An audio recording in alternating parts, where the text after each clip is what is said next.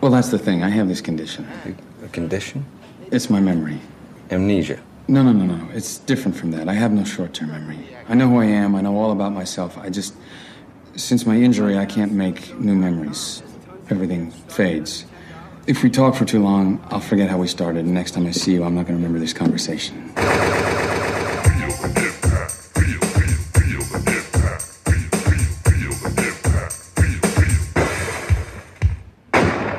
Welcome to Double Impact, the podcast where we double back on the movies that impacted us growing up as 90s kids and decide whether they hold up today or are best left in the past. I am Tristan. And I'm Greg. How are you, Tristan? I'm I'm well. How are you, Greg? I'm also well, thank you. Good. Just a couple of well guys. Yeah, I had a couple of uh, holidays, Oh, you did. days, Days, yeah. Son's kids with my lovely wife, Carol, for our anniversary. Collection of holiday hours. Yes, 48 of them, in fact. Oh, yeah. So I'm ready to pod, Recharged. recharged, refreshed. Speaking of fresh, We're drinking a delightful beverage uh, this afternoon, this this evening. Mm-hmm. Um, Korea's number one selling beer, Cass. Cass Fresh Experience. yeah, Cass Fresh. which you may know from Korean barbecue joints or karaoke joints. Yeah, we call it karaoke juice Sure do. here at Double Impact mm-hmm. um, because it served us on many nights. Many, many nights. Many nights. That we wonder if they'll ever happen again. It's COVID killed karaoke. Ding dang dong's gone. Who's next? Karaoke World. Yeah. Musea's is already Who's gone. is already gone. What's that one we went to? That I don't know. I don't know what that one is That upstairs called. one on George Street? The upstairs one on George Street. That'll be gone soon. That's good. It's a damn shame. We're talking about Memento, Ah, but it's a brand new year for us. it is. Yeah. The year 2000. Wow. The Flying un- cars. The only one that, yeah, definitely flying cars and robots and such. Yeah. Year 2000, the only year that's got a prefix. The year. Yeah. The year 2000. Wow. Keep going. I should give a bit of context to the year 2000 just to frame our friends of the show. It's a long time ago. A lot of Yeah. people don't remember. it's it's a long time ago. It's it's also not that long ago, Yeah. but it's a different kind of era to the you know the- our usual setup. You know, much like our film today, we're going back, but also going forward in some ways. in Yeah, that right. Two thousand is later than That's other true. years. Yeah. Good point. Ah, Parallels. parallels and synergies and such. Mm. Uh, so think two thousand. Think Britney. Oh, yeah. Think NSYNC. Oh, yeah. Think Nelly. Oh, yeah. And let's not to forget bands like Creed, a song like this, popular. So I'm going to talk to you about Creed. Yeah, he's he's been through some shit. He has. Yeah, okay, this is a good one. Yeah, Um, I'm all ears. So Creed is not a band that I ever warmed to personally. Me neither. Uh, I didn't like the fact they all pretended to be Eddie Vedder. So, background of the band formed in '94 from Tallahassee, Florida. the lead singer is a guy. Wait, I see what's happening here. This is your karaoke. Is this the This cast is it. talking? This is the cast talking. Wow. His name was Scott. I've only had one ish. the cast gives you the karaoke Warnish. gas. Cass Fresh Experience. It must. It's happening subconsciously. This wasn't planned. Really? Yeah, no. it Also, I definitely didn't say wasn't. stop. but I will stop. Okay, so you got this guy Scott, some uh, another vocalist called Mark, a bassist called Brian, and a drummer called Scott. Two Scots, who would have thunk? Two Scots. So these guys have sold over 28 million records in the US alone. Over Bible Mm-hmm. Belt. 50 yeah, they're, they're big Christian rockers, I think. 53 million albums worldwide. They were the ninth best-selling artists of the 2000s. So these guys were actually bigger than I realized. Yeah, wow. Yes, one of Probably those driven ones, out of- as you say, in out of the Bible not- Belt. Yeah, Um, because we didn't even get Taylor Swift much here until she she was massive there, but she was more country. Still. Yeah, yeah, yeah. yeah. Yeah, but they didn't, we didn't get all those. yeah, we got the shake it off years Yeah, and post. yeah. Um, so they're a couple of young mates into Christian rock. Originally, they did their first gig under the name Naked Toddler. Interesting. Interesting and fucking unsettling, really. Yeah, yeah, I'd say so. Um, so surprisingly, there were negative reactions to the band's name. Right. Um, so they asked around the band, "How can we do better than Naked Toddler?" Anything. Okay, how about the pedos? Nambler. One of the guys had been in another band called Maddox Creed, so someone latched onto the Creed part, and the Hmm. band was called Creed. Yeah. Now, Hmm. this is a fun fact. I assumed pretty much Eddie Vedder would have been a heavy influence for this guy, Stapp. Oh, yeah. Um, however, he's listed his influences as Otis Redding, Donny Hathaway, and The Doors. Now, The Doors maybe. So if you said to me, "All right, I got, I got a, I got a new vocalist for you. He's a little bit Otis Redding, a little bit Donny Hathaway, a little bit The Doors." I'm like, I'm into this. go on, You kinda I got would the- probably say Keep going. You got the soul happening. You got the organ, the organ of The Oh, my Doors. goodness. Oh fuck yeah! it's something. And then you put it on, And you, and you hear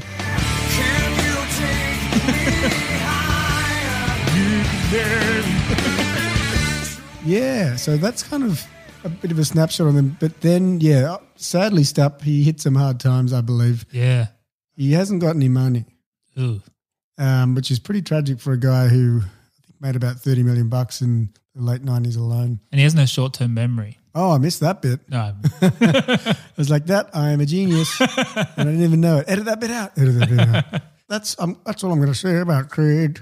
That's, the, that's the most amount of time they've ever occupied in my brain. I wonder if it'll influence the charts.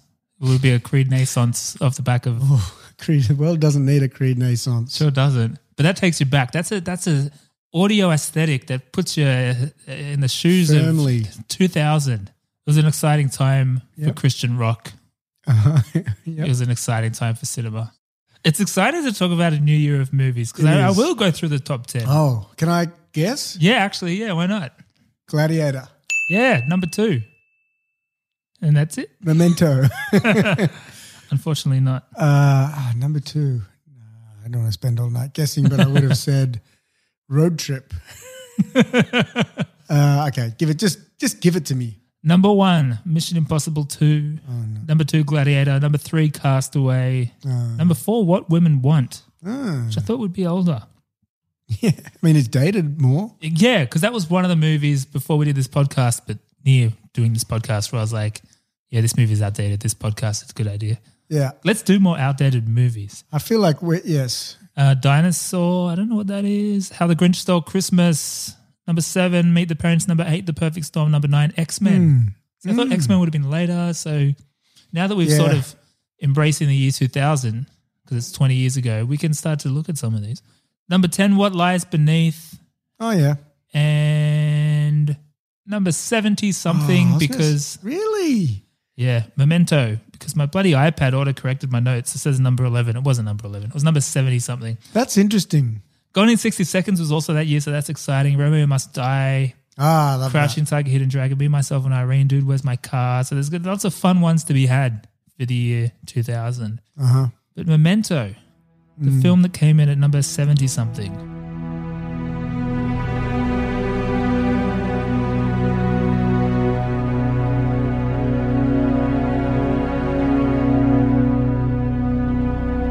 Budget of $9 million, a, a gross of $39.9 million. Good for them, Yeah, it's pretty bloody good. It runs some on the good board. Romy. Yeah. given its positive critical acclaim. Yeah. Put Exactly. some monies in there as well. Um, but speaking of Rotten Tomatoes, critic score of ninety three percent, audience score of ninety four percent. You know, when these when these numbers are so close together like that, i- it's like it's fact. Yeah, we'll see what Greg has to say about that. I mean, I feel like there's a, there's a, a faint elephant in the room, in that this is our first Nolan movie. We haven't quite mentioned that yet. First Christopher Nolan movie. And I know I've I've said some things about Christopher Nolan in the past. and his family. his family. he owes me some money. No, it's uh, I will be addressing all of those things. Don't trust the Nolans. He said he was going to paint my fence. I paid him ten bucks to paint my fence. That was a big shot. I mean, we'll talk about the the the my my ongoing the ongoing saga of my my relationship with Christopher Nolan. Yeah. Um, but at this point, in terms of like when this movie came out for me, oh, this was a big deal. I could see film student Tristan really. Oh, really- it had it all. It had it all. It had like the psychological headfuckery of Fight Club with the nonlinear storytelling of Pulp Fiction and Reservoir Dogs, and cool tattoos, Ah, ha, ha. dark and gritty. Rah, rah, rah. Joey Pantoliano, Ah, the pants. Joey Pants. It had it all. I was The chick from the Matrix. Yeah, I was in love, man. I was in love. I liked it a lot. This was this was you know proudly on the DVD shelf with other films like Fight, the movies I just mentioned, Fight Club Yeah. Uh-huh. and whatnot. You know, you put them on the top shelf, highly visible as like a yeah, I'm pretty I'm a pretty interesting guy. uh, Yeah. I like art. Um, it's one of those ones. I don't think I watched it in year eleven. Probably soon after though. Definitely uni days, that kind of thing. It's one of those movies that it was just one. It was in that mix. One of those Mm-hmm. movies, and I remember being very excited by this Nolan fella. Going, oh, this is this is going to be one of my guys. And then I think the next movie he did Oh. I was didn't know that. yeah. And then the next movie, this was his second movie, but kind of his first movie because the Mm. He's- first real one. His breakout. Yeah, and um, his next one was Insomnia with Yeah. Al Pacino and and Robin I've seen that. Robin Williams. And I remember at the time going, but wait, there's this where's all the, the tattoos and the nonlinear storytelling and the there's none of that stuff was in it, which I probably would like now. I should watch it. But um, at the time, I remember being like, oh, oh, and then Batman and all the rest, and we'll get into all that stuff. But yeah, I, it's it was it was a, the start of a potentially beautiful relationship. You know, we, we started like Romeo and Juliet, but it ended in tragedy. but what about you? Is this a big one for you? Uh, no, not like you, by Yeah. the sounds of it. so I remember when it came out and it was yeah, this guy he gets tattoos and it's like, Yeah, gets the tattoos to remember it. It's so cool. yeah, yeah. That's how I remember It it. was- that is that is it. I was, that was probably if we It was known a- each other then, that was probably me explaining it to you. Yeah, the tattoos But you was see the tattoos. is how he remembered it. Yeah, it's pretty cool. It's so cool. Isn't that gritty? It's so, cool. so that was that was kind of my memory. Yeah, Tattoo guy. And it had the chick from the Matrix. yeah. And Joey Pants. Yeah, I didn't know, I didn't really too know who he much was, but about he was from The Joey Matrix Pants, too. so- Then, Yeah, he was the steak guy. yeah, he was a snake Ignorance guy. is bliss, Yeah, which I don't yeah. Just I'm kind of get it. I get it. I think he may be. We'll rewatch that, Hmm. but I get the feeling he may be a character I identify with most in The Matrix now, as a cynical old man. Yeah. Just, uh, Should I get into the origin story? uh, please. Origin story. So this wasn't Nolan's first film, Mm-hmm. but it was his second film. Num- Numero deux.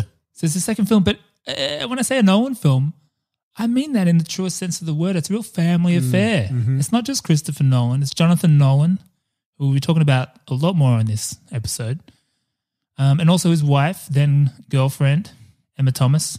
She was uh, the producer and I believe has just been his producer from the beginning. Yes. Um, but this was his second film. His first film was a film called Following, which was very student filmy, first filmy, Yes. indie filmy. I did have a look look out for that. Yeah. It was like a, it was like a festival darling of like, oh look what this new young guy brought to the table. He's interesting. He's Yeah. coming over this- he's got There's a- interesting he's got a- stuff He's here. got a fresh look on things. But fresh this take. is, this this one brings this still isn't a huge budget movie. The stat I read before said nine mil, but in terms of the check he got written to make this thing, it was four and a half mil, which is not a ho- ton of money. So he's still being scrappy, Hmm. I could but spend there's a that bit like that. more. yeah, that. exactly. There's a bit more polish here. There's a bit more behind it. Mm-hmm. Budget makes a big difference, I suppose, to actually you know be able to afford to do things. So this is the first kind of like get a, ca- a big cast yeah, yeah, exactly. of professional actors. Yeah. So maybe, you know, like a rapper might release a mixtape, but then he'll release the album. Ah, yeah. This is the this is the album. This is this is the big one. Um so i it's his arrival, but also the sort of behind the scenes arrival of his brother Jonathan Nolan as well. Mm-hmm. Oh, interestingly enough, not sure if I mentioned this, the uh, his brother grew up in the US. Christopher grew up in the UK, so his brother's got an American accent. But I think one parent was American, one parent was English, and they lived with separate parents. Parents separated. But um, Christopher, uh, Christopher Nolan, also lived in the US eventually, and he was moving from Chicago to LA and he was they were doing a road trip because his dad gave him his car, and they're like, "Well, we're gonna have to drive. Let's drive to the west coast. Jonathan will drive with him." And you know, as you do on road trips between Taylor Swift sing-alongs and Creed um, compilations, you, you start talking. About- start talking about ideas. Yeah, you, sh- you make a movie. And Jonathan had a germ of an idea as a university student who Mm-hmm. um, studied uh, general psychology. He heard about a condition called anterograde amnesia. Mm-hmm. Um, I believe there's this story they teach in psychology classes about anterograde amnesia Mm-hmm. about a man named Henry Mo Lason. Oh yeah, Mollison? Henry Mollison. Let's call him HM. let's call him Henry. Henry. Henry. On your Henry. Um, but he- this, I believe this is the story he was learning about. It's, it gets a bit little technical, so I'm going to read this straight from the wiki. This guy had a bilateral medial temporal lobectomy. Ah, worst. Yeah, to to surgically resect the anterior two thirds of his Uh huh. hippocampi, parahippocampal cortices. Yeah. Uh huh. just uh, just south of the Abdullah Oblongata. Yeah, something wrong with his medulla oblongata. Interhinal cortices, piriform cortices, and amygdalae in an attempt to cure his epilepsy. That word I've heard of. So he, he had, they did shit to his brain to try and fix his epilepsy. And while that was partially successful in controlling his epilepsy, a side effect was that he became unable to form new memories.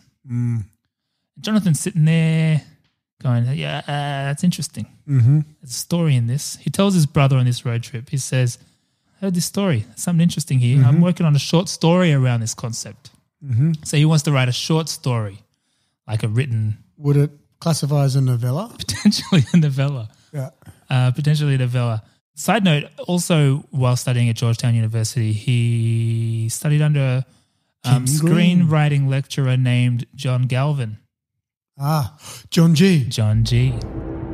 You could pick up. Wow. I read your notes. Uh, so he shared this idea. They began riffing as you do on road trips, right? How long does it take to drive from East Coast to West I was- Coast? At least eight to Oh, it's quite a, eight quite- to it's a long three weeks. I don't know. That Route sixty six is that what you do? What's north to west? Chicago, like in the middle, top there. Oh yeah, Chicago's over there somewhere. Yeah, yeah, you're right. A couple of days at least. It's far. Lots of time to talk. Lots of time to riff. Yeah. And riff they did. He's presented with this idea and they start to riff on how best to kind of bring it to life. At first, from a short story point of view. I like it. My brother Jonah, he, he told me a story he was, he was working on as a short story. It was this story about this guy with this particular condition where he couldn't make new memories. You know, he was exploring different ways of doing it and thinking about it. And the first thing I said to him was if you could find a way of writing that short story from the first person, sort of subjectively, that would be an incredible thing. If you could put somebody in the head of uh, somebody who couldn't make new memories, who was suffering from this kind of trouble, that would be uh, amazing. So they kind of riffed on that. He kind of suggested, hey, write it first person, like you just heard. A- And this riffing continued. It continued after the trip. It continued long after the trip. As Christopher went off to write a screenplay, you know, he thought, there's a movie in this. I want to, I want to be in this. Uh, I want to be in the interrograde amnesia business. And so he's like, I got a screenplay in this. You continue with that short story, but let's keep talking here because we've got something here. So they go away and write, they'll chat. They go away and write and chat. They go away and write and chat. Not dissimilar to to Charlie Kaufman and his imaginary brother. And what we ended up with was a screenplay and a short story. And while they did have some, have some things in common, they also had some some pretty big differences. Oh yeah. Yeah. So um, Christopher had. It feels weird to say Christopher because I want to say Nolan, But And there's there- but there's two of them. it's not going to clarify. It's not going to clarify. So Christopher, whenever I say Christopher, I feel like I'm talking about Maltasanti. I've never said Christopher other than that. Otherwise, it's Ever? Chris. Nah. You could call him Chris if you liked. Anyway, his breakthrough when it came to the script was reversing the order, so constructing this thing backwards. right. um, he Ah, That's did. fairly significant. That is significant. He wrote it in chronological order Mm-hmm. first to make sure that it all made sense, and then started to dissect and rearrange. That thing makes sense. It's a good process, solid process. Process measure twice, Mm. Yeah. cut once. Yeah, the old rever- forwardsies, reversies. Sometimes you got to go forwards to go backwards, Uh-huh. and then Oh, backwards to go always. forwards. Well, Sometimes the forward stuff's in black and white, and then you know that kind of thing. and backwards is in color. Yeah, Yeah, as it that's turns out. nice. That's nice. Yeah, it doesn't really make any sense. Well, it could be a quote from Nolan. yeah, maybe. Yeah, yeah. Wow. If he said it, everyone would be like, "Yeah, that's so Yes. true." That's uh, true. Um, now, the short story was a bit different. Interestingly, this gives a bit more context to the film, I think. The, the short story was called Memento Mori. Now, Memento Mori is Latin for remember to die. Hey, Maury. Like that sort of Maury? Yeah, I believe so. Let's go Memento with that. Maori? Yeah. Um, remember to die. So this is, um, uh, it's gone, it's Oh. Yes. gone through a lot of cultures. I think that Mexican Day of the Dead is a similar thing of like, you have to remind, you have to remember you're going to die. Judgment Day is coming. Be a good person because when you die, you need to Oh, yeah, yeah. the that name was very deliberate because he kind of became a bit of a living memento. You know, every few minutes, he just lived a life of being reminded that his wife died, kind of thing. But the short story is a little different. So Mm-hmm, he lost his wife and gained his condition in ultimately the same way. Tattoos and notes ensue, but his name is Earl. His name's not Leonard; it's Earl. Wow. This is a, it's a game That changer. is a because that's man. massive. And he's actually in a mental institution. So this is where it gets actually different. So he's in a mental institution, His name's Earl. and the ultimate crux of the story is he breaks out to go kill the person that that killed his wife and gave Okay. him this condition. it isn't backwards, but there is sort of this trickery of it sounds like there's two characters because I don't know how to explain it without just someone reading the story, but it sounds like there's two characters kind of in this story, then you find out it's one. And I guess you've been reading the notes that one of that the earlier version of him is leaving you- for the do you later know that? version. I think it's slowly you realize that's what's happening. that's hard slow. To re- that's a hard slow release. It is hard because I tried to just get a summary of it today. I, I- if I realized this over the week, I would have just read the whole fucking thing. Mm. And then I tried to listen to it, and then I tried to read it, and I, it's too long. Yeah, yeah. and I tried to read a summary of it, but then it misses the nuance of how it unfolds and Did whatever. you try speed reading it? I'm a slow reader, man. I'm the slowest reader in the too. game. I read slower than I read out loud. but you know who's got a nice reading voice? Jonathan Nolan. And just to give you a sense of this short story, I want to play a snippet of him reading it because I think it does it does give you a sense of hopefully some of those things I was just talking about. Your wife always used to say you'd be late for your own funeral. Remember that? Her little joke because you were such a slob. Always late, always forgetting stuff, even before the incident. Right about now, you're probably wondering if you were late for hers. You were there, you can be sure of that. That's what the picture's for, the one tacked to the wall by the door. It's not customary to take pictures at a funeral, but somebody, your doctors, I guess, knew you wouldn't remember. They had it blown up nice and big and stuck it right there next to the door so you couldn't help but see it every time you got up to find out where she was. The guy in the picture, the one with the flowers, that's you. And what are you doing? You're reading the headstone, trying to figure out whose funeral you're at. Same as you're reading it now, trying to figure why someone stuck the picture next to your door. But why bother reading something that you won't remember? She's gone, gone for good and you must be hurting right now hearing the news. Believe me, I know how you feel. You're probably a wreck. But give it five minutes, maybe ten, maybe you can even go a whole half hour before you forget. But you will forget. I guarantee it. I think it's revealed that is essentially that's a note he's reading. He's, yeah, he's reading his yeah, that he wrote his earlier. diary. Dear, yeah, dear kind of, diary. kind of shit. So that's kind of cool. Yeah, Not bad. it's It's interesting to see how it different. translates across different mediums and such. Absolutely. Yeah, yeah, yeah. Um, now, having said all of that, while that's kind of the on the record story, Yes. I have an alternate theory of how this movie came about, where the germ of the idea came from. go on.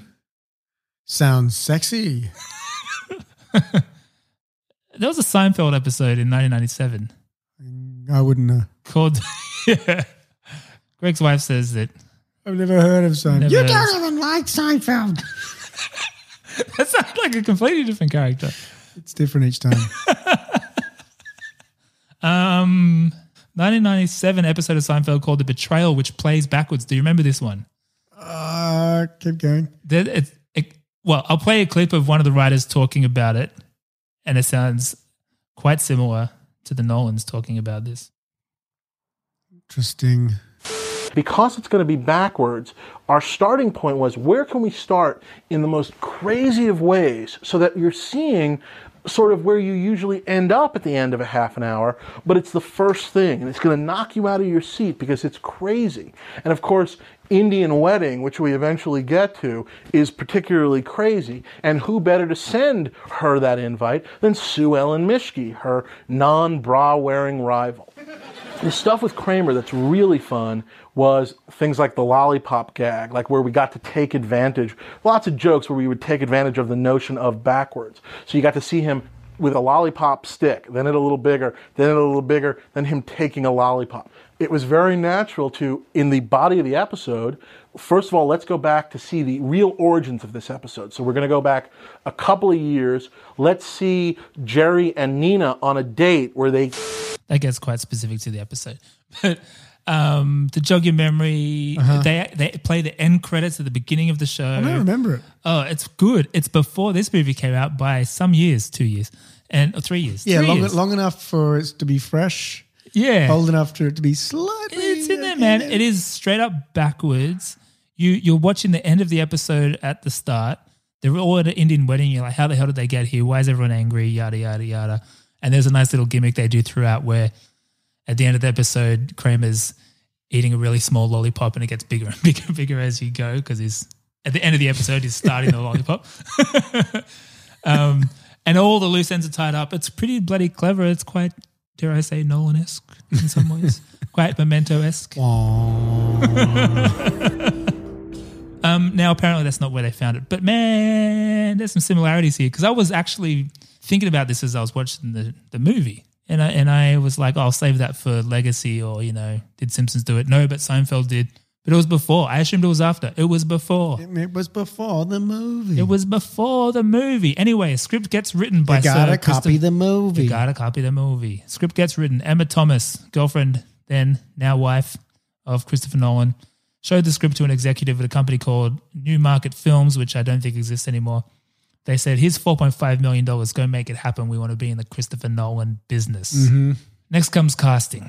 There are some pretty good ones, and full credit to wife of the show, Ara. She said, "I could imagine Brad Pitt in this Yeah. role." And she's right because he was going to be in this role and he had to pass due to some scheduling conflicts. But you can kind of see the Brad Pitt esqueness Yeah. to it, can't you? yeah, he would have taken it obviously to a bit more of a twelve, not twelve monkeys, but They would have added some, added some ticks there to would have it. been some ticks to it. yeah. Yeah, he would have eaten. He likes to eat.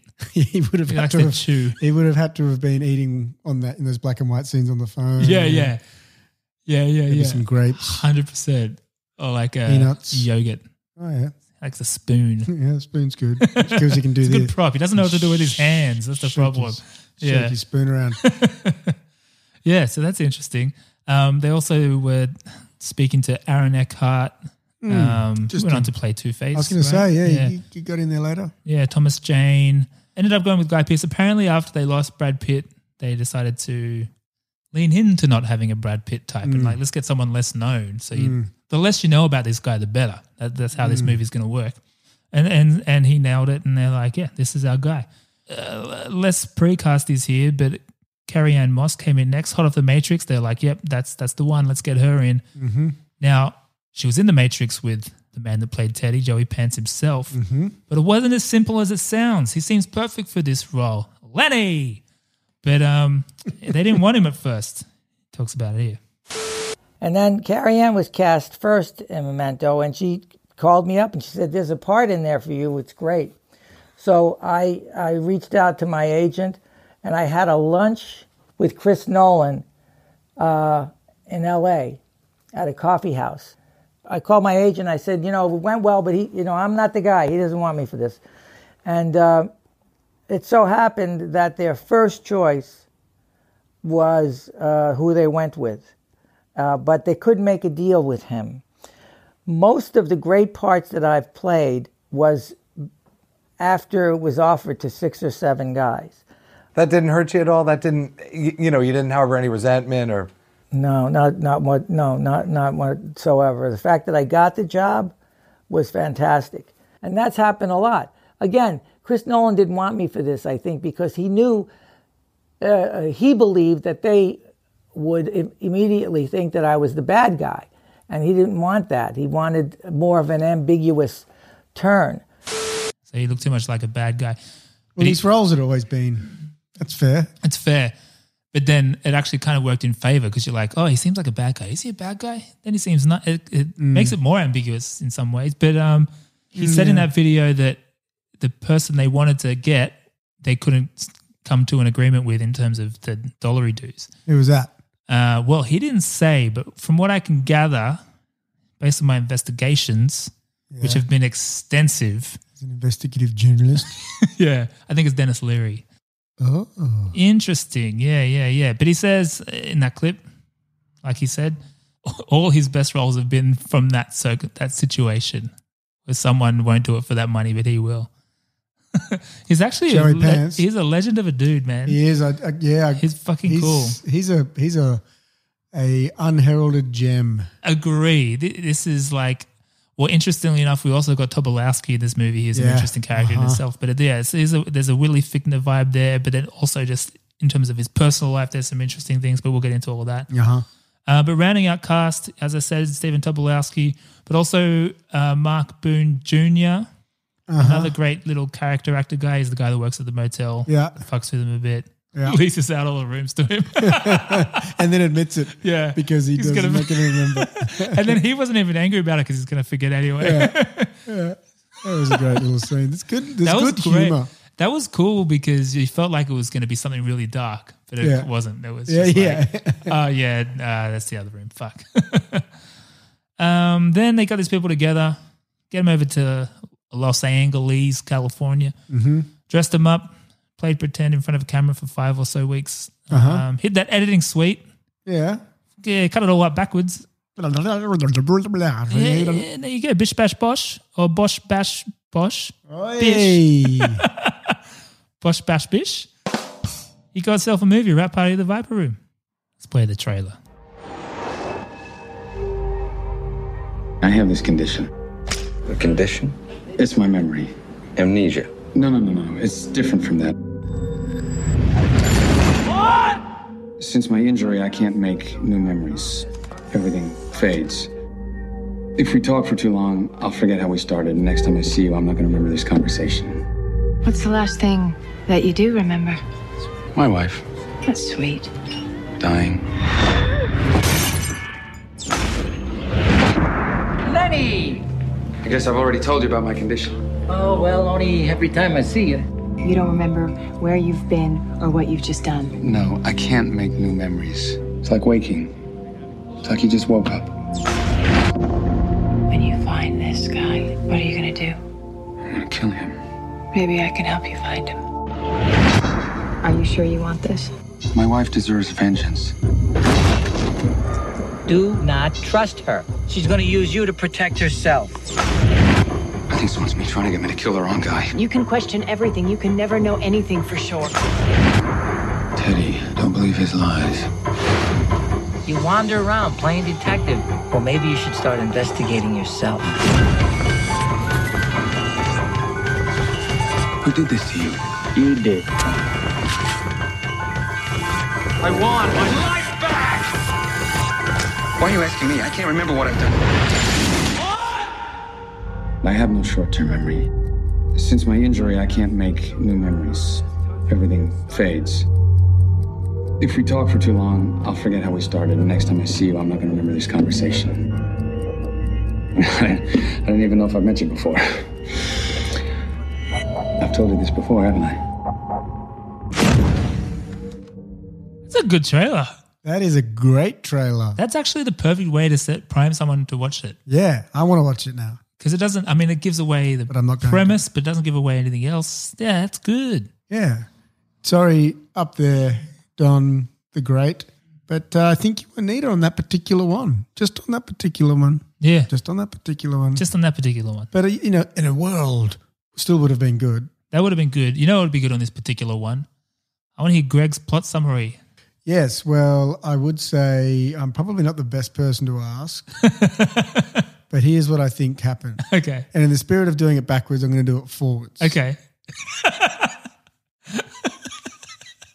a guy and his wife get a home intruder uh, who's about, about to, he's kind of raping her and strangling her with a fucking shower curtain or something. Uh, he bursts in and stops him, gets hit on the head, and suffers this type of amnesia we've been talking about, where you can't create new memories, but you don't lose your old ones. Yeah. Uh, his wife can't really handle. This is Lenny, Leonard. Yeah. The wife can't really handle the new dopey husband.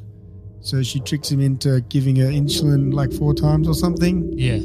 Uh, she's a diabetic, hence the insulin, in order to uh, effectively commit suicide. Yeah.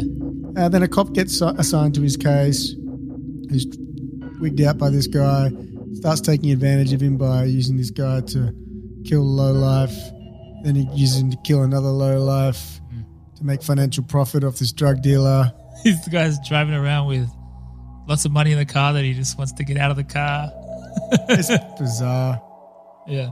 But um, he works out that the cop's using him a bit. He doesn't like it. So he makes notes. Sorry, I should say this guy's, he collects notes and tattoos himself and takes Polaroids to help piece things together, all in aid of him finding the killer of his wife. Yeah.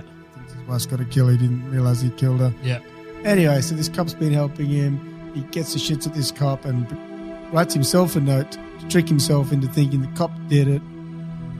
So then he uh, gets connected to the guy's girlfriend, who was the second guy he killed.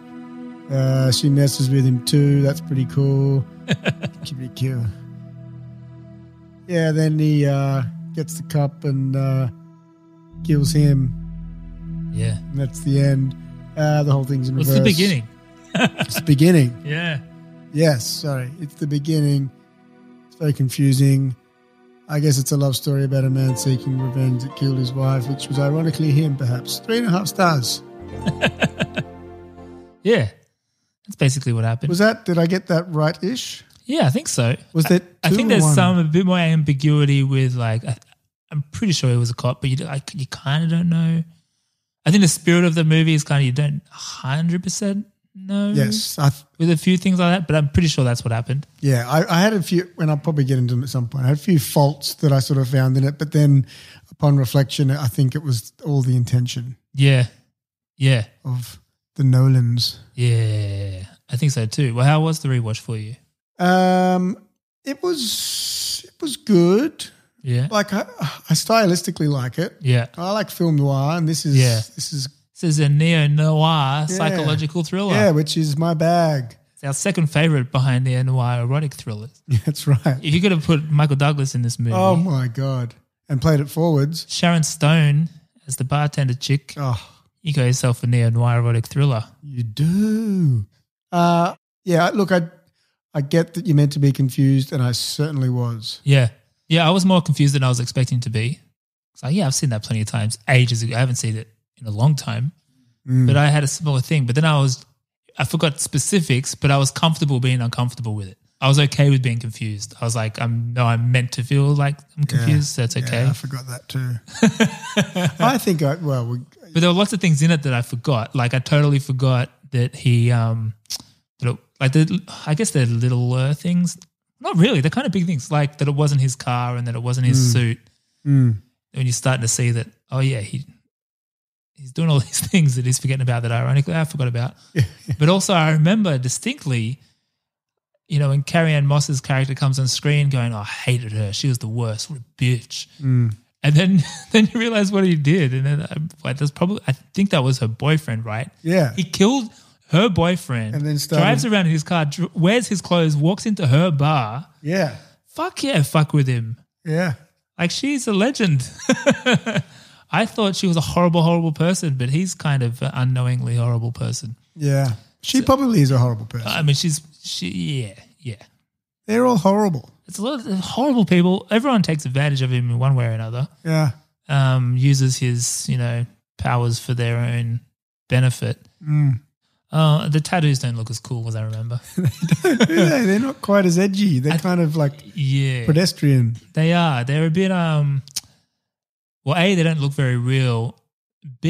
B I think it was quite for me at least quite due at the time the, the text based tattoos. Mm. Um and so just that that as a concept was quite oh yeah, just words all over your body. That's cute. Yeah, it's cute. cute. Yeah, but overall I enjoyed it a lot.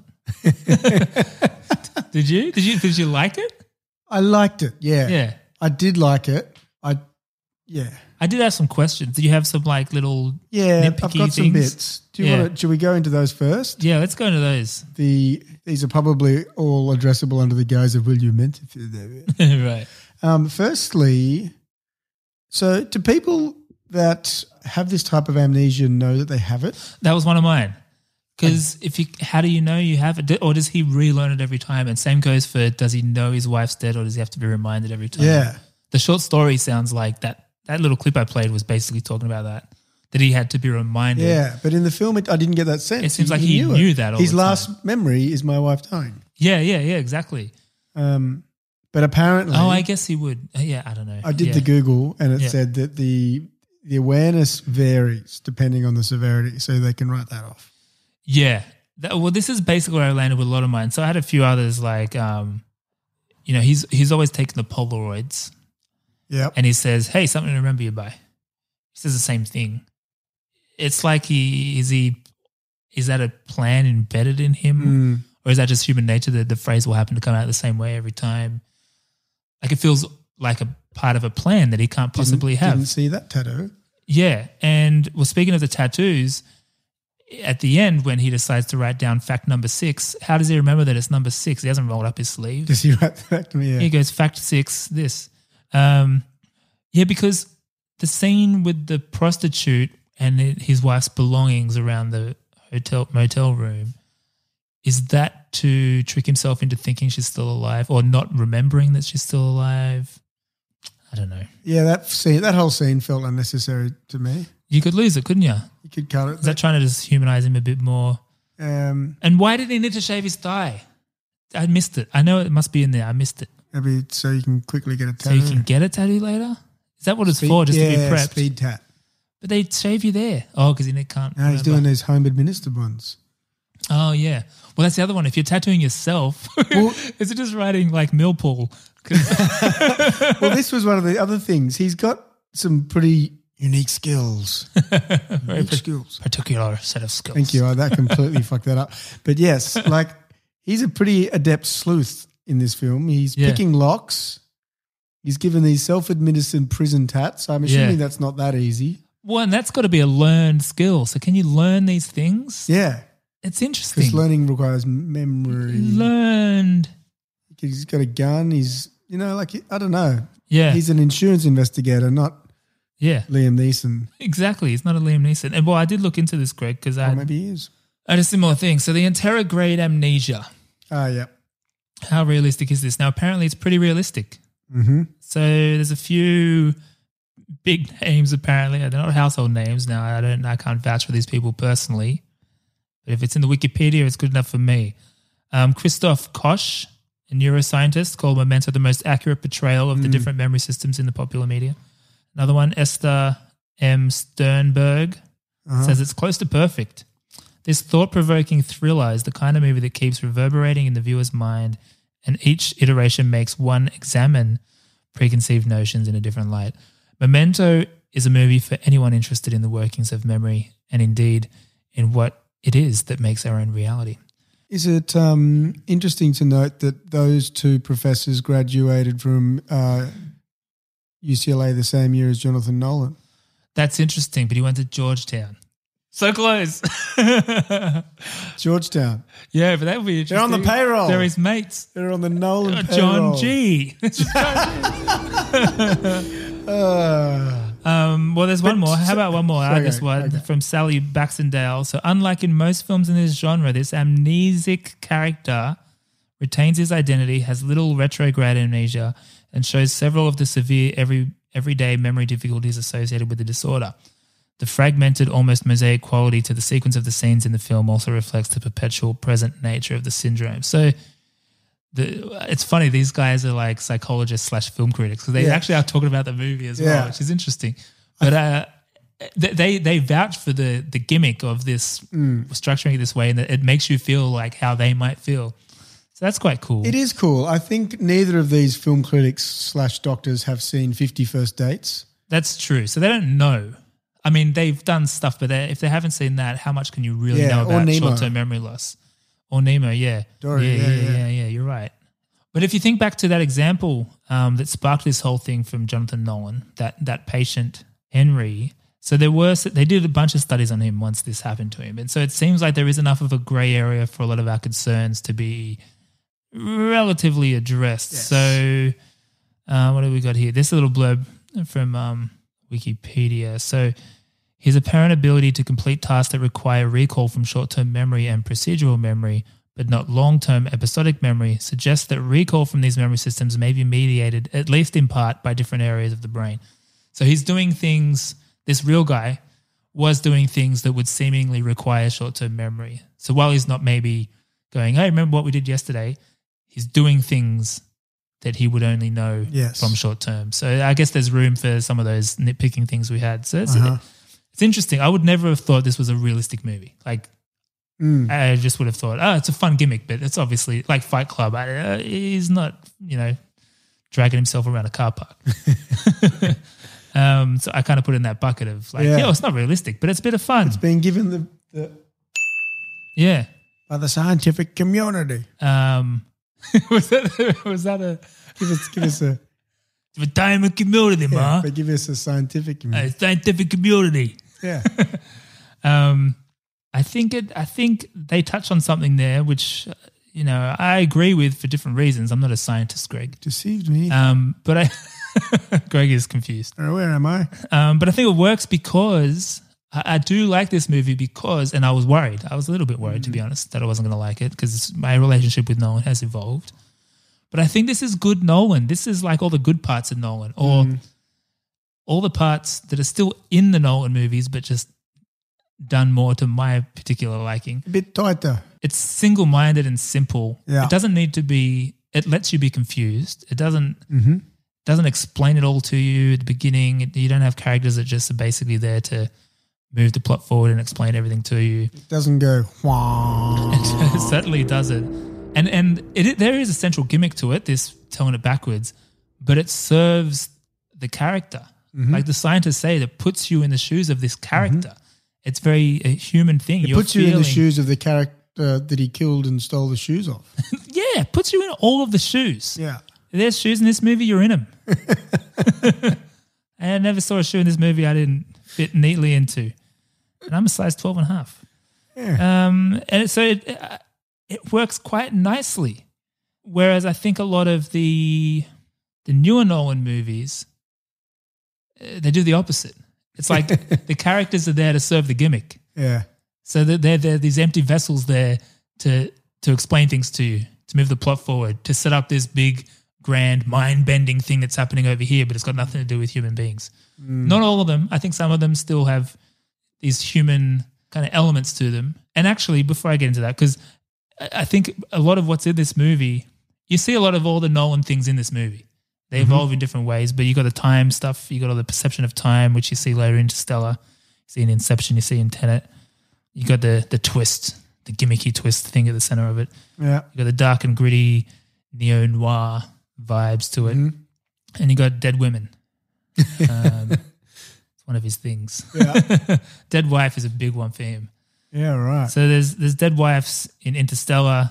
The, the Dark Knight, she's not a wife, but you know, in the second one, she dies. Maggie Gyllenhaal's character. Does she? Yeah. Inception, The Prestige, I haven't seen, but apparently it happens. And in this one, Haven't seen the Prestige. I've, it's one of those ones where I know what happens, so I've just never got around to watching it. Oh, you know the twist. Yeah. Um, It's his brother. yeah. But apparently it's still worth watching, so I will watch I it. liked I that think it's one of the movie. good ones. Yeah. Yeah. yeah. it's a bit shitty. In the context of this film alone, if you just look at this film in isolation, you're like, Mm-hmm. I get it, makes sense for this movie. But there's definitely a pattern here. Yeah. but it, it and it, and it's more than Nolan. This is a this is a, a crutch that a lot of filmmakers use or comic book writers as it turns out because this is something known as fridging which stems from something that happened in a Green Lantern comic book. Oh. Where his girlfriend was killed and stuffed into a fridge. Um, this is a bit like a Bechdel test thing where it's like it's a reference to something. Yeah. Uh, uh, Gail Simone came up with that. Mm. Um, and it's this idea that, and in comic books specifically, it's particularly kind of shitty because often these girlfriends are also superheroes. Mm-hmm. But rather than them going off to save the world, they're just killed Put in the fridge. to, to propel the male narrative. yeah, and to to, to feel the- spark emotion and Spark emotion, exactly. And oh, cheap I'm- thrills. I'm brooding. Yeah, I'm brooding. and my letter died. I'm brooding so bad now. Oh, so the, a lot of his movies do that. They they have a they don't have many female characters to start with. This one has one, and she's pretty interesting, but she's probably a bit undercooked. But um, Mm. I agree. I agree. yeah, uh, but then there's also always a dead wife, and the dead wife, a potential important female character, is only there to die to make the male main character more interesting. What a So- bastard. Th- That's probably the uh, the thing that he probably needs to move away from, which is not in Tenet. So maybe he's become conscious of this. Darling, I'm writing a movie. The wife died. Yeah, hold it there. I just this. What's this guy's reason? He's not brooding enough. He needs a dead wife. Put her in the fridge. Wait, wait, dead girlfriend. Yeah. Um, but Dead Wives aside, because that's pretty consistent. When I was thinking about these movies, I think there is like there's I don't also from the top I don't I don't hate Christopher Nolan just for the record. Well, hate's a strong word. I Hate's a would hope strong not. word. I watch a Christopher Nolan movie. I enjoy it while I'm watching it. I leave the theater and it's done. And like any other blockbuster, it's fine. It's fine. Um, but the ones that kind of I like less Uh, are the ones that are kind of doing the opposite of what I like about this. The one where it's more about the machine than the human. It's more about the the spec not not spectacle because it, it's the mechanics and the the idea. yeah, but it's the idea in with without the human aspect to it. Where this one, like I said, the idea is in service of the character. The other one, the character is in service of the idea. So, but but but what I realize is when I look at the timeline, it, it's not like he's just moving further and further away from that because some of them still do it. Like Interstellar, there's still like a human thing at the center of that. He's trying to get back to his family and that kind of shit. My daughter. Um, Even in Batman 2, there's a lot of internal character things going on there, which are good. And I th- and, and even in um, the Prestige Ah. as well, apparently. I haven't seen that, but apparently that does too. Yeah, and so, yeah, yeah. there's some family there. so those movies I, I have less of an issue with. I still enjoy all of them. like, You just don't like broadly. Inception. I don't like Inception. Oh, it's okay. Like I said, I'll watch it and I've never been compelled to watch it again. Hmm. It's kind of like I feel like with some of these movies, I'm looking at the engineering plans rather than Ooh, the that's a nice thing. you know what I analogy. mean? Yes, I do. I do. I'm looking at the machine rather than what the machine builds. I want to Yes. see the output, not the not the input. But um, and, and this is all personal preference. I got no, uh, he's fine, and I do ultimately respect him. He makes a Yeah. good movie. He And it's- puts on a spectacle, and it's all original, often original IP. So this is good stuff. It is, We and need it's that. an important, uh, well, important contributor to Yeah. contributor, I should say, to Hollywood. in a And world where it's all fucking Marvel this and DC correct. that and whatever the fuck else, he's bringing his new movie shit. making style as well is um, Yeah. is quite traditional. It's quite yeah, old worldy. And I, he's done a fucking hell of a job in, like, he is the, Christopher Nolan is the franchise. Mm. Like, you got Marvel movies, you got Nolan movies. Nolan movies, Like, yeah, yeah. not many, in terms of like the general public, not many directors have that kind of brand. Not even like a Steven Spielberg has that. Everyone knows his name, but people didn't go see Ready Player One. Like, just on his name alone, you go and see the new Nolan movie. And that's fucking cool. Well, he's the it man. Yeah, but it, and but even I go and see them because I I know I'm going to be entertained. I went and saw Tenet the other day. I was entertained. Is it going to be in my top ten? Probably not. Did you see the Dunkirk? I've heard that's really good, and I haven't watched it on purpose because I really want to watch it in the cinema. Oh. 'Cause I feel like that's that's like one of those movies. Yeah, I didn't. I wa- I would like to see. it. I would like to see it. So again, I like this guy. I love this movie, and I just would love if he would focus his powers more on this kind of shit. And I Mm. think it goes back to something we talk about a lot on this podcast, Greg.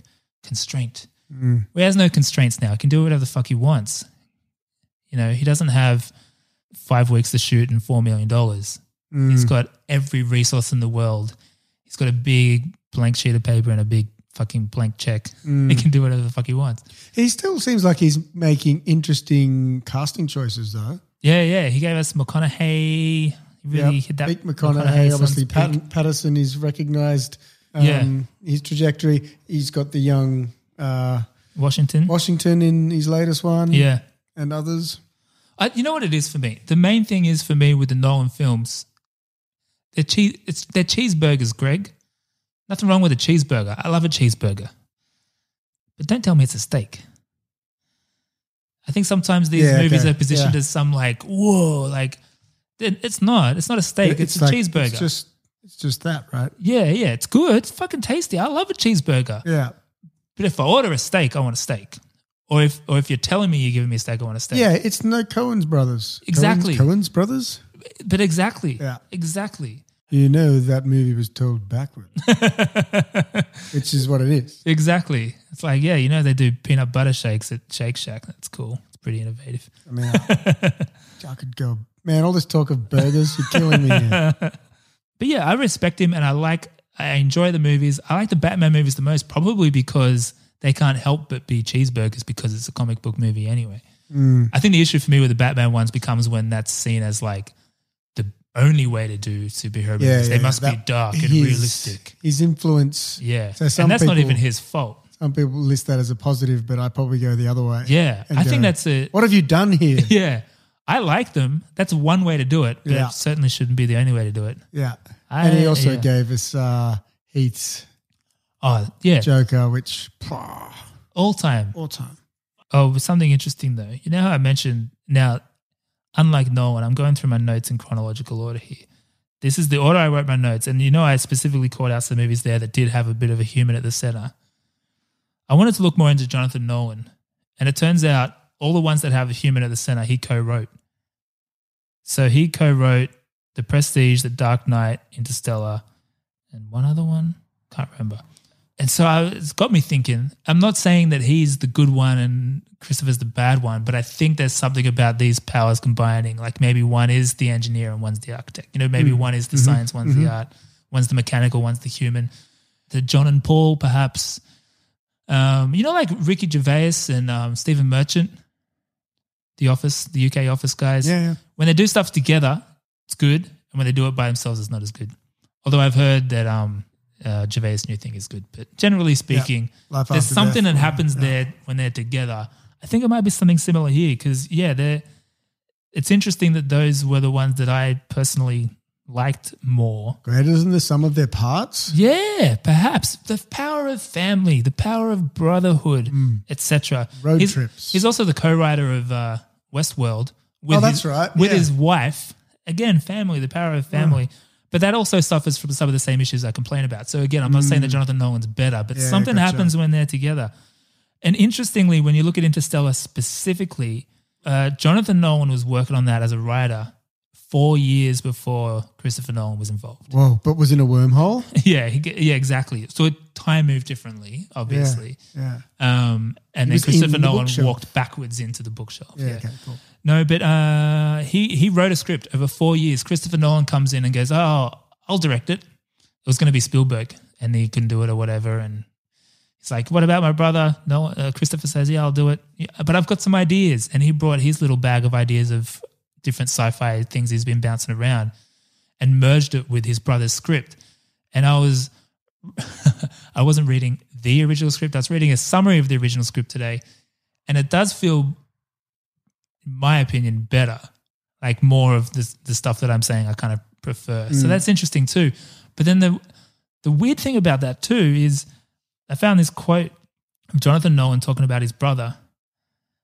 It said, when contemplating the artistic differences between himself and his brother, Nolan remarked, I've always suspected that it has something to do with the fact that he's left handed and I'm- and I'm right handed because he is somehow able to look at my ideas and flip them around in a way that's just a bit more twisted and interesting. Uh, it's great to be able to work with him in that way. And ma- so maybe that is the magic. Maybe those two things work together. And maybe, maybe Christopher Nolan needs the right hand just as much as, as Jonathan needs the left hand. But then you look at something like Interstellar, which I, I actually, I really, I liked Interstellar mostly, But all the stuff I didn't like from what I read in the, the original script was the stuff that Christopher Nolan added. So Mm. yeah, it's interesting. Like the end. Yeah, the end basically. Uh, so yeah, I don't know. I don't know. I have no conclusion on that, but I just think Jonathan Nolan is interesting. Maybe we need more of him. Mm. Give him a movie. His wife is directing a movie soon, coming out next year with Hugh Jackman in They it. got quite the quite the Hollywood fams. They These guys really do. Ah, We married into the wrong families, Greg. go produce some movies, Carol and Ara. Yeah, get on and to it. direct. Yeah, d- Write and direct and yeah. Make a TV show while you write write the it. theme tune, sing Ah. the theme tune. Write it backwards. You know, you gave the Seinfeld reference earlier. Oh yeah, yes. This also isn't the first film. Oh. that was uh, chronologically um, sequenced. Mm, yes. What chronologically? Se- what's the opposite of that? Backwards. Backwards. This this isn't the first backwardsy movie. Yes. Um, now there's quite a famous film from back in '83 Ooh. uh, called Betrayals, starring Jeremy Irons. Oh, that's what the Seinfeld episode was based on. Ah, really? Because that that episode was called the betrayal. Oh God, how did I not put this together when you were? no, but I didn't know this either. And the um the, the longer version of that clip, they talk about that movie. Yeah. that it was based on that. Even what happens in the episode is similar. Well, it's quite famous. I'd, Yeah, I'd- I'd never heard of it. Listen but to it- us ignoramuses. It's got Kingsley and Irons, Right. And some lady named Patricia Hodge, who I didn't really know. Right. But two, two of like the greats, right? Yeah. And it just follows, yeah, the trials and tribulations of an affair, yeah. and it starts at the end when it all shit hits the fan, and then goes back to when I assume it was more Yeah. humble for everyone. But uh, yeah, so it's it's not really And he does he Nice. sleep with his girlfriend or something? yeah, yeah. It's uh, like one it's because one's that's the what husband because and one's the- Jerry hooks up with the chick that he was trying to set George up with. oh. That's the betrayal. Central betrayal. One thing I did read about um, this movie that I respect. Yeah. Part of Nolan's plan in this was to kind of, I guess, subvert the the in home viewing. So there was a rise in Oh yeah. um, films being viewed in home. yeah. Um, don't know how that Well, the DVD. it must be the DVD. wasn't Yeah, it? the, the rise of it DVDs for wasn't sure. streaming, but Nah, DVDs. it was a for trend sure. that was happening. You know, and the person that watches at home, I think the example he gave is you go to the door and collect your pizza and you don't stop the movie. yeah. uh, but he wanted to, you know, subvert that in a way that, well, you're going to go answer the door, or you're not going to fucking understand the movie at all. Like 'cause there are, you know, every You scene can't kind of really- counts and yeah. it's backwards, so you can't piece it together. Yeah, good. Which is interesting because, well, yeah, it's good. It's a good thing to do, but now even more so because you didn't have second screens really in 2000. 100%. Like I'm guilty. I'm second screening right now. Hundred percent. It's interesting though. I did find this was a pretty lean forward experience for me mostly. Mm. I didn't use the phone too much. Like a lot of movies we do, I'm like, fuck. Yeah, it's a I'm- battle. I I'm have to getting better. rewind it. I have had a. There were periods where but I didn't feel like I had to work to pay attention. I was Yeah. like genuinely like, yeah, I was in. All right, you got me. yeah, yeah, I'm yeah. in. There's only been a handful of those, to be honest. Yeah. So he did it. I that Well, I res- I that- respect I'm saying that. that's success. You know what I? You know what else I respect? Joey Pants. Oh, Joey Lenny. Pants. Man, what a dude. He's been in over 87 movies. How old is he? You know, you got an age Oh, I there? don't know. 60s maybe? I think it's 60s. I'd say 60s. He's a fascinating dude. I saw some clips of him younger in movies I didn't realize he was in, like Mm. Risky Business. Yeah, he was like I didn't I didn't realize that either. He looks like a different human. He's a Fratelli. what do you mean? He's in uh the Goonies. He's one of the, Ah. the Fratellis, the bad family. Fuck. See, and he looks so different. He's an interesting looking guy. Like I feel the the guy we have now, I feel like he's his he, he evolved into the, the the perfect Joey Pants at a certain Mm, point. mm. I thought I didn't like him in the Matrix, but in hindsight I think I just didn't like his facial hair. He's he's good. I liked him in the Matrix. and he was yeah. good in um I liked his the new steak. the new Bad Boys. yeah, it's been a rough He, week be- for he him. became a bit of the heart and soul of that movie, didn't he? it's In been a some hard ways. week for Joey Pants. Yeah. Well, he's had hard times. Has he? Yeah. He's um he's di- he was diagnosed with depression. Oh yep. I think when he was 50, but or he was past 50, but he he in hindsight had had it for some time. Yeah, okay. And um he's a B, he talks about it all the time. He's released a I think a book and a movie. Oh no, a chat he's he's got a non-for-profit called No Kidding Me Too. Um, which is to help people in show business with depression hmm Because when you ask another person in show business, oh, I've, I've got clinical depression, they go, no kidding, me too. Yeah. Um, it, would, it certainly would spike in the arts and these sort of characters. 100%. uh, characters, these sort of. Yeah, because individuals. he he's talked about how um the he was worried. He was speaking to his therapist or whatever, and saying, "Is it because I'm an actor and I've been drawing on these negative experiences or whatnot?" And they go, "Actually, no. It's probably the opposite. That's probably helped you Mm, because you're like it's like it's cathartic or something." yeah. So it's super interesting. But you can imagine in that world, man, you'd be would- oh, that'd it'd be be, rough. it'd be the environment and all the rejection Yeah. and and um, critique. But Yeah. I think also the type of person that it you know that gravitates towards the arts and performance. yeah. You know, a lot of lot of comedians. Comedians like um Jim Carrey, Robin Williams, they Yeah. got they got some some dark. had dark days. Yeah, absolutely. So I think it's both. Yeah, I think And so. that perpet- the environment would perpetuate the types of people. Yeah. He always he's always this little ball of energy on, Um, on screen. He's great. Could we talk about uh, cousin Ralphie? Oh yeah. Well he- yeah, he won an Emmy for that. Rightly so, man. Man, that Oh. was that was I hated him, Yeah. but like he he provokes that response in you. Like oh oh, my goodness! man. Like I hated him so much. Loudmouth toupee wearing like Oh. hothead. He's like he beats a girlfriend to death. Yeah. like he's super violent. I was I was thinking on that today. Like he's almost he could have well not could have, because he's had a good career, but like he kind of could have been a Joe Pesci type a little bit. Well, Well he- he's got that fire. I actually, when he first was, I didn't draw the, didn't work out who he was when he became cousin Ralphie. yeah. But I just thought, kind of thought that they were trying to cast this guy as a poor man's Joe Yeah, Pesci. right. But then he kind of He's his own quickly, I thing. was like, this is his own thing. This guy's his own guy. He's just Yeah. got some similarities. Yeah. But um, Ralphie's all time Sopranos character, hardcore. which puts him up there as all time characters, doesn't it? Yeah. Oh, monster. Oh, and the death scene when Tony beats him to death with a frying pan. And then they, doesn't his head come off somewhere along the His head, his hair does because he's got the toupee. Don't they carry his head from somewhere? They yeah, must yeah. cut I him think up I after. think Christopher comes in, Oh man. but he but he's he's dating Tony's sister. Oh, he- that's and he right. makes She's her- always dating the worst people. Yeah, and she he makes her wear a strap on. I think they find the Oh, strap that's on. right. What's He- that called? It's got a name. And he always said whore as hua. Did he? Yeah. And I Is that thought where was- you get it from? Yeah, that's where I got it from. uh, wait, you said that. like- I don't say hua I that know, but much, you're but, I referred to do. as But a I do say that. I always thought that was an interesting thing. Ah, hua. Yeah, she's a hua. He's such. He's, Pegging. Is that what Oh, pegging, pegging. is? Yeah, yeah, yeah, Oh, yeah, no, yeah, pegging. They, uh, Peg. It- Hey, peg. um, that's different. Yeah, he's Man. special, man. He's What a great. treat. He lights up the screen. He's great in this. I love him in this. I was, and again, this was one of my one of the things that I thought might have been a fault, but I guess you could argue is part of the plan. Yeah. was when he was telling the scene, you know, towards the end of Yeah. you know of the viewing, yeah. um, which is early in the thing, early in the movie, when he's explaining to Leonard about you know the lay of the land and what's been going on. Yeah. I can't tell if that's the truth or not because he's been lying the whole movie. you Yeah. know? Yeah. Yeah. Well, I think that is the point. It is the point. Yeah. I think that so- that's close to the truth, at least. I think it's meant to be. Yeah. Yeah. Uh, Well, apparently Christopher Nolan said something like that at a press conference, and then his brother pulled him aside and said, "Nah, man, you don't know." And Yeah. he was like, "Oh yeah, good point. I don't know." It's like you don't you don't get to decide. Yeah. So Yeah. That's interesting. But I think broadly, that's that seems like that's it.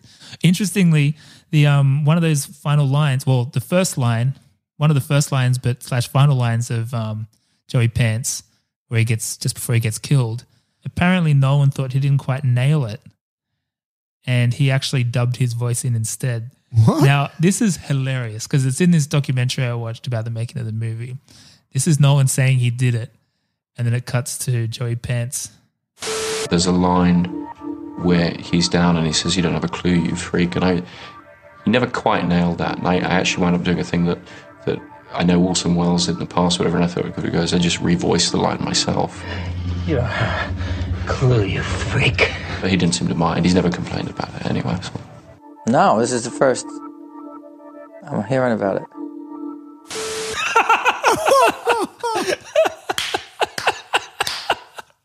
I watched that whole documentary just for that because that was right at the end and nothing else was good at it. But Worth it. worth it, right? No, it's the No, it's- first I'm hearing of it. Because it sounded like him. They must have done some pitchy thing Yeah, or something. yeah. I, Maybe- I knew maybe the line, magic. but I didn't Yeah. pay didn't pay any attention to it not being him. Neither did he. Yeah. Now, can we talk about Guy Pearce? Because I just realized Hmm. three episodes in a row we're talking about Aussie leading men. Mm. My ma my brain only goes back one episode. you can't make new memories. Um, Lethal Weapon, oh, lethal weapon, of course. Mick Dundee, Riggs. and Guy Pearce. Wow, look at that. Now, in Australia and the UK, we all know Guy Pearce from his early days on Neighbours. I thought just pure, pure nostalgia. Let's play a little clip from Neighbours. Why not? This is Yeah, Guy I did. Pearce in the early days. Jan, I've got, I've got about four days of washing I've got to do. I can't really leave for Daphne, can I? We can do it after uni. Come on, it's Scott and Charlene's first dinner party, and well, it's sort of a thank you for being best man and bridesmaid. Look, I'm sorry I can't make it. It's the sorriest excuse I've ever heard. Have I done something wrong? No, it's not that. Well, then what? Scott and Charlene are our best friends, and well, I'm your girlfriend, right? So why can't we spend the evening together? Look, Jane, things change, right? You don't mean for them to happen, they, they just do. What are you talking about? I met this girl in Canberra and we hit it off really well. I'm sorry, Jane, but I think I fell in love with her. Oh, steal your man Canberra. That's heavy stuff, isn't it? Better at the Questacon. Are you a Guy Pearce fan? I'm a Guy Pearce fan. Yeah. Yeah, he's good. I think uh, I I thought he was outstanding in this. Yeah, he's Carol and I were butting heads because she was like, uh, "I just don't." He's no emotion. I'm like, yeah, but that's kind of the point. Yeah, he's putting it all, to- piecing it all together. It's subtlety, Yeah. and if you, you could, And he's really good. The energy on his face when he thinks he's telling someone something for the first time is pretty legit. Yeah. So I have this condition. yeah, eyebrow raise. Yeah, the if- I don't know how many performances L.A. Confidential was before this. I think it was one before. Because in that as well, he does, he plays it straight. That's the character. Yeah.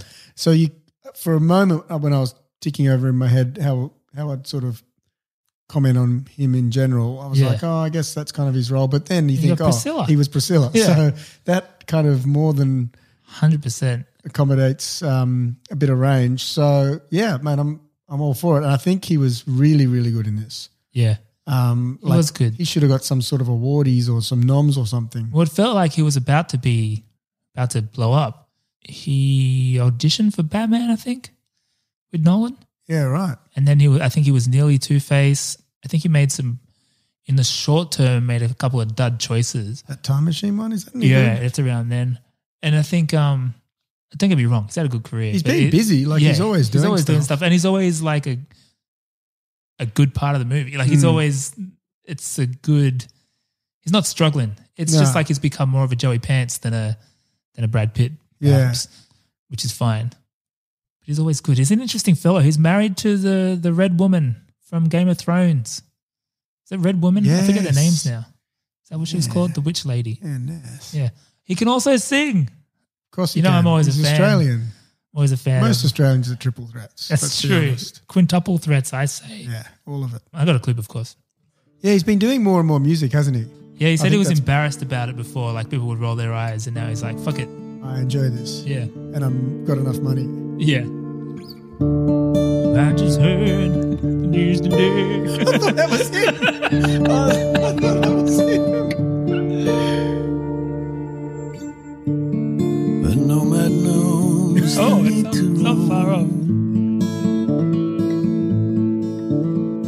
in the acreage over Avalon. He's become a cool old man. You see him in his little glasses. Yeah. It's quite cool. Gods appear and winds transpire. Maybe that's what Mickey Rock would look like if he didn't get the shit kicked out of him. yeah. But Mickey Rourke had work done too, right? I don't want it going on the record me saying that about Mickey Rourke because he'll he'll call me out on Instagram. Probably Oh, will. He's Mickey, we're, he's a friend of the show. He's a friend of the show. He's just had a bit of work done Yeah. because he we got a you know he's a professional boxer Yeah. and he wants to be an actor still. He's got a head that needs regular panel beating. Not guy pissed though. No. Handsome man. Handsome man. Um, so we're getting to the verdict. I don't know what to say, really. I don't remember asking you a goddamn thing. The law! I'd like an answer to the question, Judge. I want to have them answered immediately. You can't handle the truth! What are you waiting for? Ah! Say what again? Say what again? I dare you! Nothing further, Your Honor. And that's all I have to say about that. I don't know about you, Greg, but I think this is a rewatch. I think it's uh, a nice reminder of simpler times, perhaps. The first dead wife, the first twisted time gimmick, um, in, in a much simpler, single minded package. So, seeing this billion dollar man, this franchise in and of himself, play with $4.5 million is pretty good to watch. It's a good rewatch if you haven't watched it in a while. Don't watch it too much. Yeah. It's good to be confused, embrace it, enjoy three and a half stars. You know, yeah, yeah, I gave it three and a half as well. Yeah. I did like this bit that um, the great Ebert. Oh yeah, said amongst he was a fan of the movie. Yeah, um, but he did say I thought the second viewing. I thought I thought I needed the second viewing to understand everything. Um, the second time, I found the greater understanding helped on the plot level, but it didn't really make it. It kind of a, ruins the just kind of yeah, yeah, like, yeah, yeah. So he felt like once was the right. I agree with that. Confusion is the state we're intended to be in. That's is kind nice. of how. It, yeah, that's a much better way of saying what I was trying to he say. Was, before. he has summarized it well. I was like, I read that. And I was like, oh, he should be a professional film he, critic. he, he should at least have a go. yeah, that nails it. That's exactly right. You don't want to like. It's rewatchable in the long term. Yeah, like this was the appropriate. Necess- yeah, you don't want to go. Oh, that changes everything. Like, you don't need to know that. And some movies I nearly watched it again for that for a reason. I was like, "Oh, I, I kind of maybe don't. I was Yeah. too confused, but then that was kind of That's the, point. Yeah. So whereas, th- but this is interesting because Tenet, the new one, people say, "Oh, but if you watch it twice, it's really good." It's like, well, why do I get a double pass for that or what? Like you- What's the movie cost these days? What was the um, I don't know. I got, I 18.50? had a, I had a free pass from friends of the show, Val Ah, Morgan. good people. Shout out to the good people of Val Morgan and Good Hoyts, people. big friends of the show. But yeah, like that movie, I enjoyed, but there's a lot going on that they're just kind of talking at you, explaining things. You're like, wait, what do you mean? What? And then there's a cool set piece, and you're like, it felt like it didn't even need to be that complicated, though. That's the part that stings. Mm. yeah, Like they didn't need to. Anyway, this is not the Tenet episode. That'll come in 20 years. yeah, that's right. Um, I didn't do any recast these, did you? I didn't. I think because I also read about about Brad Pitt, It's pretty good. and I was like, oh, that would have been interesting. yeah, It's kind of his jam. I Yeah. didn't bother with anything more modern. Um, Shia LaBeouf. Um, bad. You can do anything. you can do Spicoli. Oh, what a highlight! Can given there's not many movies this year, can he get nominated for his Spicoli? yes. Ask the Nolans. yeah, the Nolans will do it. I'll sort it out. Um, did Simpsons do it? Apparently, yes, but I can't find the clip. I found an animated GIF of Homer with words all over him, Well, there, and it says something Ah. like "Drink Buzz Cola." Or, uh, I missed that one. But I There's- don't know if There's it- an episode called "Es- "Eternal Moonshine of the Simpsons Mind," and, and from season 19, and Homer goes on a bender and then wants to forget about it or forgets it. oh, But there's a scene where Mo spits in his drink. Oh, right. Yeah, that's Drinks it. interesting. We were talking about Charlie Kaufman before, Eternal Sunshine of the Spotless Mind. Oh yeah! It was all full of 360 degrees. Wow. Wow. Keep going. Um, porn parody I could not find, um, despite my extensive search. Saw some pegging though. Saw some pegging. Bechdel test, kind of the opposite. We've got Frigin here. Um, Frigin. That's that's a good addition to our vernacular. It's pretty good. Yeah. We've learned so much Oh, my about goodness. feminism and pictures and such. Um, FX test, you know, there's, they, they kept it very um, conservative here with the, there were no flipping of trucks and whatnot, Mm-hmm, no folding of cities. there was No falling through universe floors. there was black and white, and there was the reverses in the beginning, that opening scene, Mm. which apparently the, they shot in a reverse camera, which is a thing or something. Um, that's not the right terminology, but you can shoot something backwards. But that's effectively what it does. I don't get how that works. Neither. There were no explosions, no Molotov cocktails in this. That's a ding. Mm. Like a bad ding. Mm, yeah, yeah, yeah. ding against it. A negative ding. Um, six degrees of JCVD, I did not do. Oh, but we had the clip that gave it to us, mate. Oh, what was it? Scott and Charlene are our best friends. Oh. Charlene, played by Kylie Minogue. Oh, yeah. Kylie Minogue from Street Fighter. She had an affair Oh, my God. with JCVD. You nailed it. You nailed it. See, I went down a Joey Pants thing because I thought he's been in like 100 movies. Did you? Oh, do you know what? I, I started, I don't know where it clicked. I went down the. Um, And then it was five o'clock. what's- yeah. And then we- we've got, The- a, the we've got our request cutoff rule. Who's the guy at the discount in? Mark Boone Jr. Oh, yeah. I thought he's been in yeah, lots of he's gotta stuff. be in it. So I started looking, and I don't know. Then I went to JCVD. Sometimes I have a look at this, and then I was like, read about oh, hey Seymour, and then I read about Kyla Minogue, and I was like, God, yes, yeah. neighbors. That's perfect. And they said Charlene. Oh, yeah, man. when you played that clip, I was like, "Ooh." Who's your MVP, though? uh, it is Guy Pearce. Oh, mine's Joey Pants. Uh, I, look, as a, he's, he wasn't my MVP for this. I thought, I found him. I found him so delightful. Lenny. yeah, It was fair good. enough. I'm glad we disagree. No, yeah. Well, I don't disagree. I think that he's great too, just not the most valuable. We disagree. yeah. Creating some tension here. Yeah. Sorry, I should embrace the Uh, tension. Low V, low V, low key VP. I did have Mark Boone Jr. Yeah. as the as the stoner discounting guy. Yeah. Do you know he's sixty five years old? Fuck. He looks well. He looks old, but Oh, I, guess don't that know. movie's twenty years old. Yeah, so yeah. weird. But he would have been forty-five then. Yeah, he Oh, that's doesn't- crazy. Yeah, Yeah. no, right? I it's- thought he was going to be like our age, yeah. but he's not. All the wrong ones are our age. Childish Gambino just turned thirty-seven. Well, what's he done? Yeah, not much if you ask me. Except for all of the fucking things. Mother, Man, genius. just give us one of your Give me one of the streams. things. Give me one of your streams. You know, uh, Da uh, Donald Glover got his name by putting his name into a Wu Tang Clan name generator. Mhm, He got mhm. Childish Gambino. Mhm. I put my name in, what'd you get? needy intellectual. It's facts. Uh, I think um, You're not that. pseudo intellectual would be more appropriate. Yeah, Yeah, click the needy. yeah. Learned, No. half learned. um, what do we do next week? I don't know again. Uh, oh, next Predator? week, I think we're doing Predator. which we've already recorded. Special guest, The voice. The Voice. That's exciting. Very exciting. And it's a long weekend here in Australia, so you'll have a whole day to listen to us on the Monday, which must, which I'm sure everyone's marked in their calendar. Mm, Yeah. What, what else are you going to be doing? Yeah, Jeez. long weekend away. Realize. Yeah, it is Predator. And then we got Mr. Destiny, and then we got Higher Learning, and then we got Time Gap. Oh, and don't forget for Mr. Destiny, you have to write a plot synopsis before Oh, you I watch do. it. Yeah, I look forward to that one. But Predator next week, big Yeah. prime lap pack, arguably the lattiest of packs. Yeah, yeah, yeah, yeah. this before they is the invented one. the expendables. Yeah, yeah. Bye. oh, hey, leave us a review if you can, if you haven't already. I know we've got some new listeners. Thank you for joining us. Hope you're enjoying the show. Um, you find us on Instagram Hey, if you've and Facebook and such.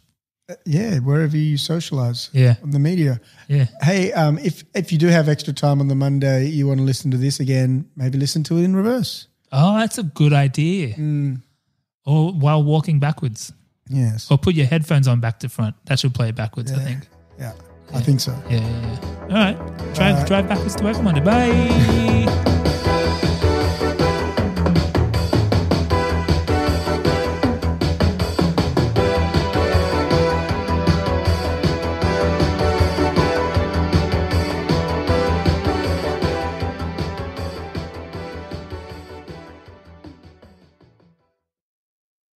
Catch fresh experience.